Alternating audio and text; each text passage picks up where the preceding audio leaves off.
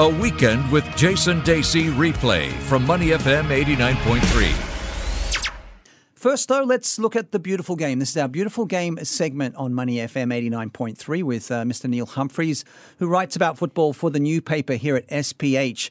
And this weekend, on Sunday night, we have the Carabao Cup final. It's the League Cup final between Manchester City, the holders, against Chelsea. But a lot of pressure on Chelsea, in particular their uh, manager, Maurizio Sarri, who uh, could be fired if uh, Chelsea lose this match. And more bad news as well for the Blues of West London. Chelsea have been banned for signing players for two transfer windows after being found guilty of breaching rules about signing minors by FIFA. The Premier League club also fined more than £460,000, while the FA face a £390,000 sanction that they will appeal, citing concerns with FIFA's disciplinary processes. Crisis, absolute crisis. Maurizio Sarri has become a Brexit voter. He is sitting there with his fingers in his ears going, la la la la la, I don't care, I don't want to hear. This Sarri ball that he has been playing all season does not work. It involves a very stiff 4 3 3. He puts Jorginho in central midfield. If someone shackles Jorginho, Chelsea cannot play. He has no other alternative. He has no second plan. He has nothing. He has no backup. He is a Brexit voter. He refuses to see reason. He refuses to see a second opinion. He refuses to acknowledge his failings.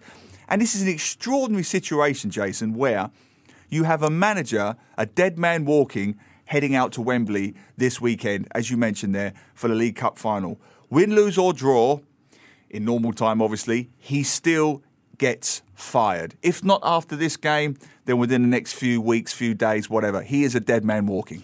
But what's gone wrong for Chelsea? Why are they, you know, doing so poorly now? Having, you know, that massive uh, six 0 defeat, of course, to Manchester mm. City, their opponents in the League Cup final.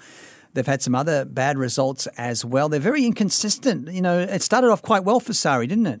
Yeah, there's lots of reasons here. The first reason is owner Roman Abramovich, the Russian owner, no longer has a British visa, so he can't even come attend the Chelsea games anymore. So he's become a very much an absentee owner. He's not putting in the money like he did before. Um, he's currently in Israel, I believe. He got a, he recently had a visa there, so he would have been fired Sarri would have been fired already. In fact, Big Phil Scolari, you remember him, mm. the Brazilian, he was fired before this stage of the season with a better record than Sarri currently has. So you've got an AWOL owner looking to sell the club. So he doesn't want any more turmoil, any more cash payouts than he really needs. Second thing is, you've got this dogmatic, chain smoking Italian on the touchline playing a system that everybody found out within a month or so. Hence, you correctly said, start of the season, they did quite well. Mm. You know, as I say, the 4 3 3, Jorginho in the middle, it worked quite well. He played this kind of pivotal anchorman role, which he did for Sarri at Napoli. But for whatever reason, well, we know the reason, the Premier League is much faster than Serie A, and they worked out very quickly if they isolate Jorginho, Chelsea cannot play. Eden Hazard might as well get out a deck chair, have a cocktail, and sit on the left flank. He doesn't get the ball. Mm. And because of that, it's a very sterile, pedestrian, predictable system.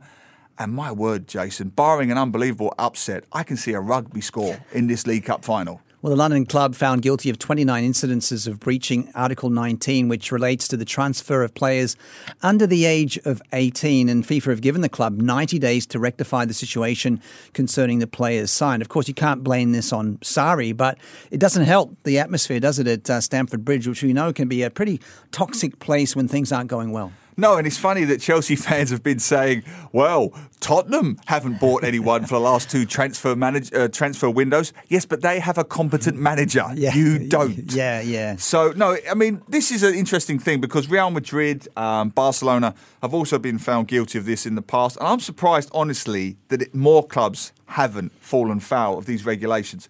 Basically, the rule means that you cannot bring players under 18 from other countries unless their parents have emigrated for reasons not associated with football, or, and this is the weird one, both the player and the club are based within 50 kilometres of a national border, which of course Chelsea aren't. So, yes, it's slightly preposterous how many young players under 18 have gone to major English Premier League academies in recent years. So, I suspect this could be the tip of the iceberg.